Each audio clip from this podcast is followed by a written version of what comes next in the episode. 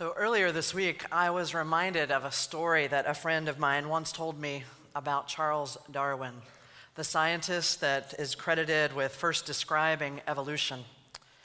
In this story that she told me, it's the middle of February. It is brutally cold outside, and Darwin decided to go outside and scrape up three tablespoons of mud from the bottom of a nearby pond. The sample was no, longer, no larger than just the palm of my hand, and it weighed just six and three quarter ounces. It was a tiny amount, really. And for the next six months, Darwin kept this cup of mud covered in his study, watching as the new sprouts emerged. As each one came up, he pulled it gently out of the cup, identified it, counted it, and went back to watching the cup. At the end of his experiment, he had counted 537 different plants, all coming from that tiny three tablespoon sample of ordinary mud. 537 different plants. That little handful of mud was full, absolutely full of life. It didn't look like much, and there in the month of February, in the middle of the cold freeze of winter, it was hard to imagine that anything would ever grow, let alone from that tiny cup. But there in his study, there in the warmth of his steady gaze, there were multitudes of life. I've been wondering lately if that isn't how it is with grace, too. Last Sunday, Reverend Elaine reminded us of the danger of taking too many precautions in life. She reminded us that so often grace is found when we can live close to the fault lines of life. In those moments when we cannot help but realize our interdependence, our vulnerability, our impermanence here in the world. She reminded us that so often that is when the light shines through, when there are cracks, and it is in the company of one another, in the company of these fault lines, these cracks, that we see and feel grace. I left last Sunday's service feeling filled up, full of music and poetry and theology, and full of that yes feeling I have when someone else shares their truth and it resonates with me too. And I left last week's service wondering, too does it always have to be in those liminal moments? Those moments of life and death, those moments when we're sure we're on the fault lines and things get shaken up in ways we maybe wanted, maybe different. Are there ways that we might experience grace in our everyday, too? Is it possible to remember that the deep truths can come through just when we're going about our daily life? Is there a way that we can remember the truth about life and love and connection and what is most important, no matter what is going on? I wonder can we feel grace when we're standing outside on that first warm day? When we're standing there next to the compost heap and looking up at the sky? Can we feel grace in all of those moments too, if we keep our gaze steady and our attention clear? I've been thinking about this piece of advice that I've heard myself give countless people over the years, these last few weeks. This advice comes out of my mouth at different moments. Sometimes it's when a friend or a member of the congregation is making a difficult decision to leave an abusive relationship or to begin recovery from alcohol or drug addiction. Sometimes it comes out of my mouth at the start of difficult medical treatments for someone or when caring when this person is caring for a loved one or maybe it's in that hard fresh time of grief. Whatever the details of the situation are, it's always a moment when there is simply no way around what is happening. There's only through. And that's when I say it. You know, I'll say, you don't have to do this gracefully, you just have to do it. You don't have to do this gracefully, you just have to do it. Now, I know that when I am saying these words, my heart is absolutely in the right place. I'm trying to reassure the other person that they don't have to do whatever it is that's in front of them perfectly. They don't have to look good as they suffer and struggle. They don't have to be concerned with what others think in that moment. They have a hard enough job just showing up and surviving whatever is in front of them. I know that when I've offered this advice, what I'm trying to say is it's okay, relax. Put down your judgments of yourself or caring about what other people think and just make it through this time. That's enough.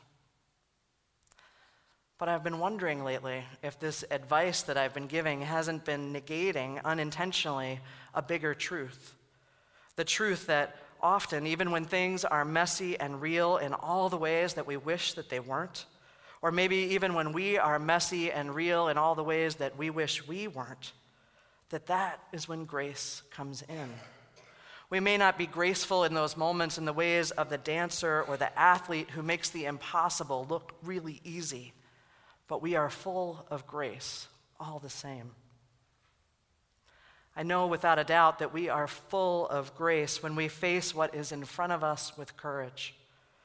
I know that we are full of grace when we allow ourselves to kick and scream and stomp and hold our breath for a while and then eventually get down to business. I know that we are full of grace in our everyday lives when we bring our attention to the small plots of mud where no one expects anything to grow, and we see there multitudes.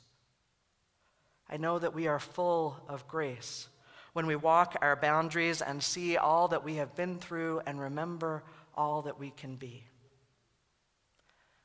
There is so much complex and complicated theological thinking out there when it comes to the idea and the experience of grace.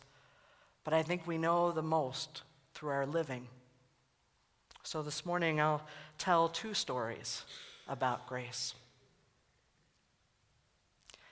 This past week, I had the opportunity to talk with Claire Richards' boyfriend, Rogero. Rogero's a doctor. He lives out in Boston, and he and Claire were deeply in love.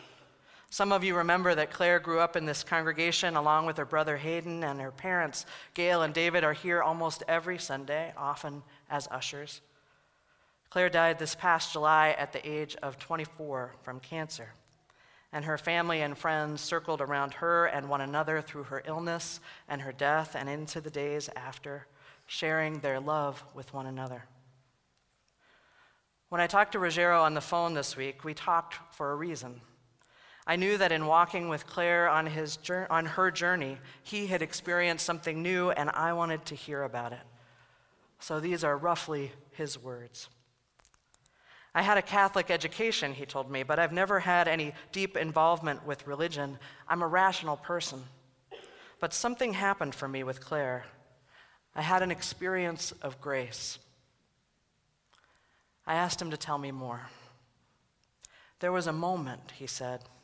It was a moment months before her death when Claire told me all that was going on, when we knew her diagnosis and how sick she was, and I had an idea of how this would end. And I made a decision. I loved her, and I decided that I would follow her wherever she was going. Now, on a rational level, he said, what you saw in front of you was a road that ended in a wall. But the truth was that at the end, at the end of that road, there was a window. It was Claire and my love for her, he says, that opened the window. It's a window where you can access something that you aren't usually aware of, a dimension that you didn't know was there. It's the spiritual dimension of life. It's something that I was surprised to find and something I couldn't have even imagined. It was more like a discovery, a deep change, than an act of will. That experience, he says, is the biggest accomplishment of my life. It's an experience that was so intense that I'm still recovering from it myself, he says. I'm still looking for times of silence. I have a kind of stillness and peace that I didn't have before. It doesn't take away the sadness or the pain of losing Claire, he said, but it does make it more bearable. For Rogero, love opened a window to an experience of grace that he hadn't known before. This experience of grace, these feelings. For some of us, it is the truth about another spiritual level of existence. For others, it is the truth about love, or maybe about what matters most, no matter what is going on in our lives. However, we experience it, I believe that grace is grounded, is made possible by love. And that leads me to story number two. This past Tuesday morning, I gathered with several hundred others to support the 11 individuals who have been arrested and now indicted as organizers of the December 20th Black Lives Matter peaceful action at the Mall of America. This rally outside the courthouse had a different feeling than some of the others that I have experienced. This rally was absolutely grounded in love, and you could feel it. The organizers were explicit about it. They had us singing and chanting and praying and remembering that caring for one another, that love was, in fact, the reason we had come together that day. As we waited outside the courthouse, we were doing our best to send our love inside to the individuals and the families, and we huddled together out there in the cold, not only for warmth, but for connection with each other, too our arms linked around each other's shoulders, our fists raised up in moments in protest, we felt like one body. We were different in our experiences of the world and in how the world treats us, but we were holding that ground, that intention, and that love together. As we sang and chanted, I looked up through the courthouse window that was just to the left, and I saw one of the indicted organizers' mothers standing there on the staircase. She had been coming down, and she stopped there alone, and she looked out the window at all of us.